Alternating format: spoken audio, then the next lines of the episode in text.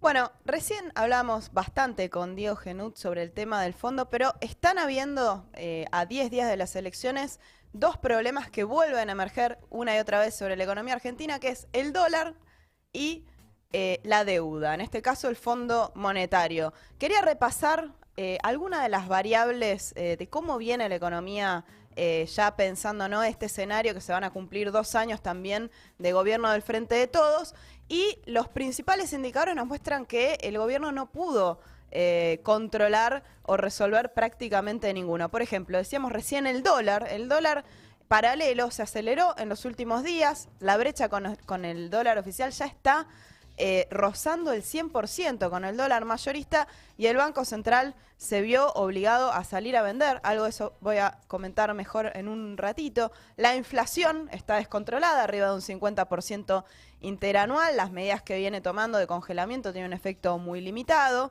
Los salarios, que tienen una tímida recuperación en el sector que está mejor, en el sector formal, eh, pero el resto todavía sigue muy retrasado y mirado de conjunto eh, están entre un 21% y un 30% los salarios reales en relación a noviembre de 2015, o sea, muy lejos de recuperar. Si vamos en relación al empleo también, eh, hace unos días sacamos un, especial en la izquierda diario donde consultábamos a distintos especialistas y decían, bueno, hay una recuperación del empleo, pero es muy débil lo que es el sector formal, asalariado privado, todavía está eh, por detrás no solo de los niveles prepandemia, sino de los niveles de hace 10 años, o sea, hay menos de 6 millones de asalariados registrados privados. Eh, el monotributo y el monotributo social creciendo aceleradamente y todavía casi 2 millones de desocupados. Y la deuda, que era el principal problema que venía a resolver el gobierno, y en este caso eh, la negociación con el FMI está empantanada, ¿no? Que es lo que le está pidiendo el empresariado, que está pidiendo un acuerdo. Eh, el gobierno venía con esta versión de eh, ya está casi cerrado y ahora se encuentra, ¿no? Rogando alguna concesión mínima como la quita de sobretasas.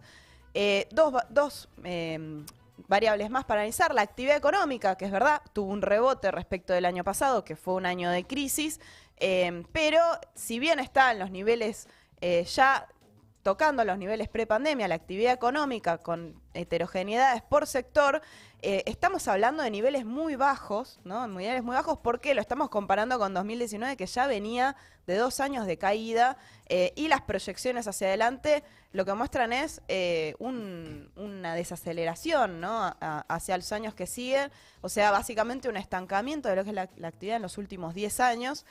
Lo que sí muestra Guzmán cada vez que habla como indicador, porque no puedo hablar de ninguno de estos, ni del dólar, ni el de número que, ¿El número que elige? El número que elige es superávit de comercio exterior. Superávit de comercio exterior en los nueve primeros, eh, en, lo que va del año, los nueve meses del año, ya acumula un saldo neto entre exportaciones e importaciones de más de 12 mil millones de dólares. Recordemos este número, 12 mil millones de dólares, porque es un año bueno donde se conjuga una baja eh, eh, de las importaciones, o sea, un crecimiento más bajo de las importaciones con un boom externo. Es, eso hay años donde es negativo, efectivamente, este es un año bueno. Y lo pone como caballito de batalla porque justamente es mostrar como arma de negociación que está acumulando dólares para pagar la deuda. Por eso uno dice, bueno, a ver, si tuviste esta entrada de 12 mil millones, ¿a dónde fueron esos dólares? Y eso nos trae a las dos pesadillas que yo les hablaba eh, en un principio. el problema del dólar. Faltan dólares, nuevamente se aceleran las presiones devaluatorias de cara a las elecciones. Y la pregunta que eh, muchos, o sea, intercambiando, ¿no? Con colegas, compañeros de trabajo, con amigos, dice, bueno, pero el dólar está atrasado, está caro o está barato, ¿no? Y para responder esa pregunta hay que mirar dos indicadores, dos variables, porque cualquiera de nosotros va a comprar dólares y te parece que está carísimo. O sea, por un lado uno dice, bueno, en términos de salario, eh, ya que no tenemos el acceso al dólar oficial a 105 pesos, porque ese es el dólar al que acceden los importadores. Nosotros tenemos que comprar el que puede, ¿no? Más allá de la capacidad adquisitiva, el que puede acceder al cupo de los 200 dólares, que está súper restringido, al dólar solidario, o si no, el dólar blue, que estamos hablando arriba de los 180, 190 pesos y llegó a 197 pesos. O sea, estamos casi hablando de un dólar a 200 pesos. En términos de salario promedio, hoy eh, un salario promedio formal puede comprar 477 dólares, eh, esto en el, en el paralelo, que es un poco por encima, si se quiere, del nivel que tenía en la crisis del 2002, pero eh, prácticamente un tercio de la capacidad de comprar dólares que tenía el salario en el 2013. ¿sí? Para que tengamos una idea, desde ese punto de vista, obviamente que el dólar está caro. Ahora, comparado con lo que miran por ahí los empresarios, que es el tipo de cambio multilateral. Hay un gráfico ahí para pasar del, Banco Central directamente, eh, donde lo que vemos es, eh, en, esa línea recta vendría a ser como el promedio desde el año 97 hasta acá. Sí.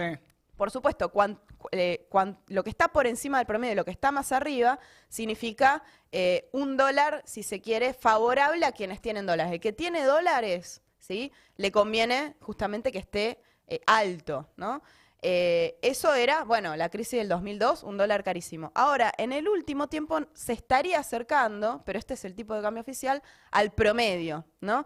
Desde ese punto de vista dicen, bueno, pero el dólar entonces eh, está barato, tiene que devaluarse más. Esa es la presión. Necesitamos un dólar más caro eh, en las condiciones eh, en las que está la economía. Exacto, presionando también a que suba el oficial que está hoy en 105 pesos, que es al que acceden los importadores y los que tienen que hacer operaciones externas avaladas por el Banco Central.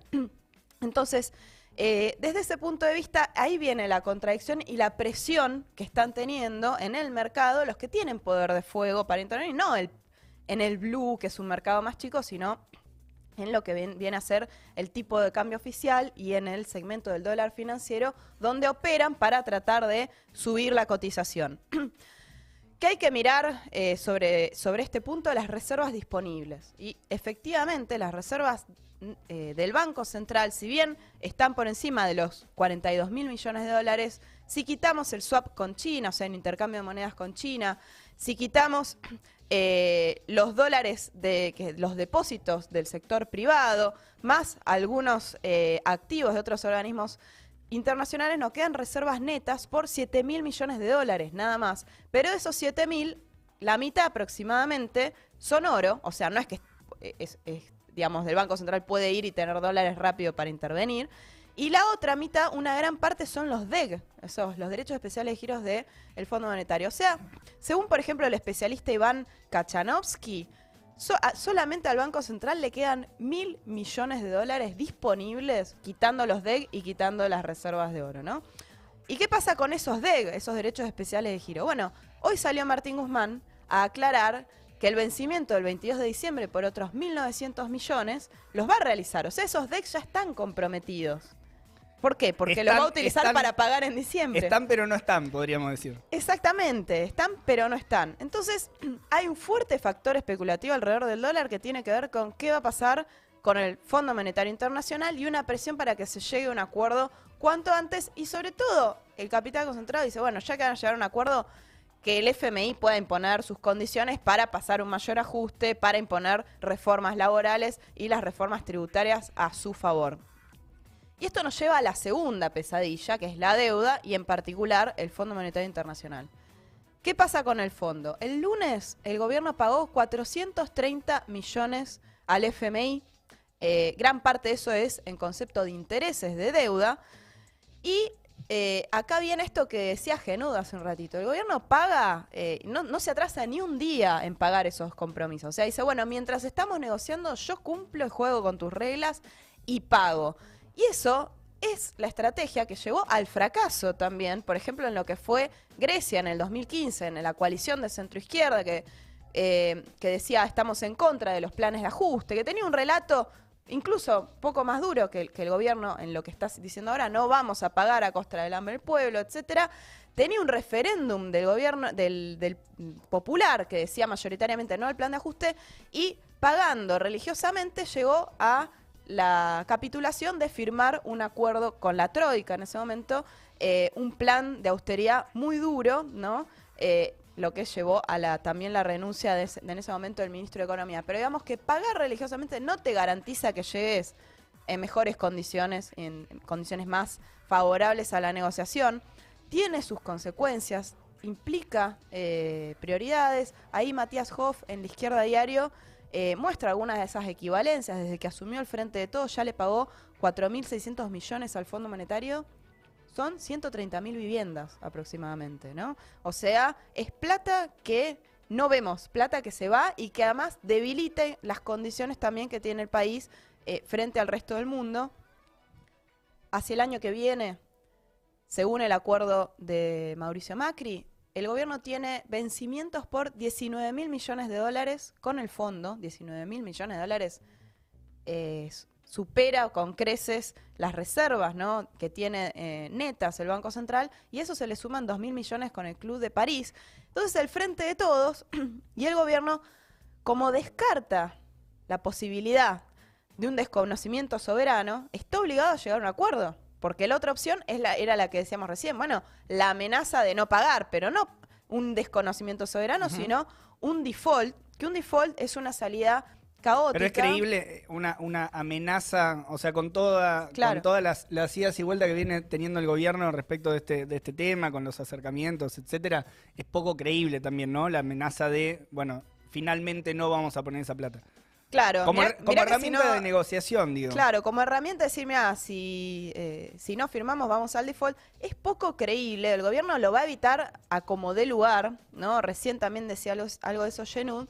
Es poco creíble que, mm, que se acerque a una estrategia de default, aunque no hay que descartarla, sobre todo por las más allá de los mensajes duros que está dando, diciendo, bueno, el fondo fue eh, partícipe de, esa deuda estrepitosa con la Argentina, más allá del discurso duro eh, y de ese viraje en la posición negociadora que recordemos que tiene que ver más con la, eh, con la dureza del fondo más que con la del gobierno, eh, porque no viene haciendo nada para llegar a un escenario de no acuerdo. Ayer Berkovich lo planteaba en el programa, en su editorial, en C5N, diciendo el gobierno no está construyendo un escenario de no acordar, ni tampoco está eh, movilizando o convocando a movilizar en rechazo al Fondo Monetario, más allá de las palabras, no está avanzando en, medidas de, soberanas, como por ejemplo el resguardo de los dólares y del comercio exterior o el control de los bancos, digamos, tratar de acompañar una nacionalización de la banca, las medidas que acompañan el desconocimiento soberano, sino que más bien es un default, que es una salida, em, o sea, lo que pone como amenaza es un default, que es una se muestra como una aventura y también esto da aire a quienes dicen, bueno, el default es más eh, el no pago te lleva a una devaluación, te lleva a una crisis aguda, eh, porque se pone en igualdad de condiciones un default de un desconocimiento soberano, que es lo que exige la izquierda, ¿no?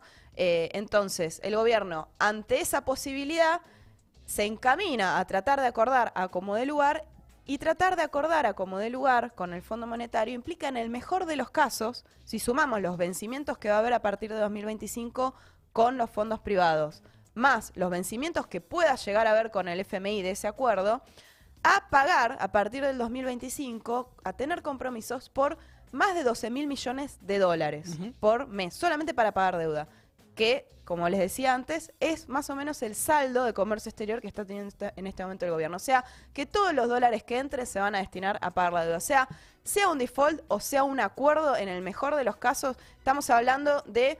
Eh, un, eh, un, escenario muy crítico para los trabajadores, eh, ¿no? O sea, una salida catastrófica o llevarnos a una nueva insostenibilidad eh, hacia dentro de unos años cuando se pateen los pagos y en el medio un plan de ajuste muy fuerte.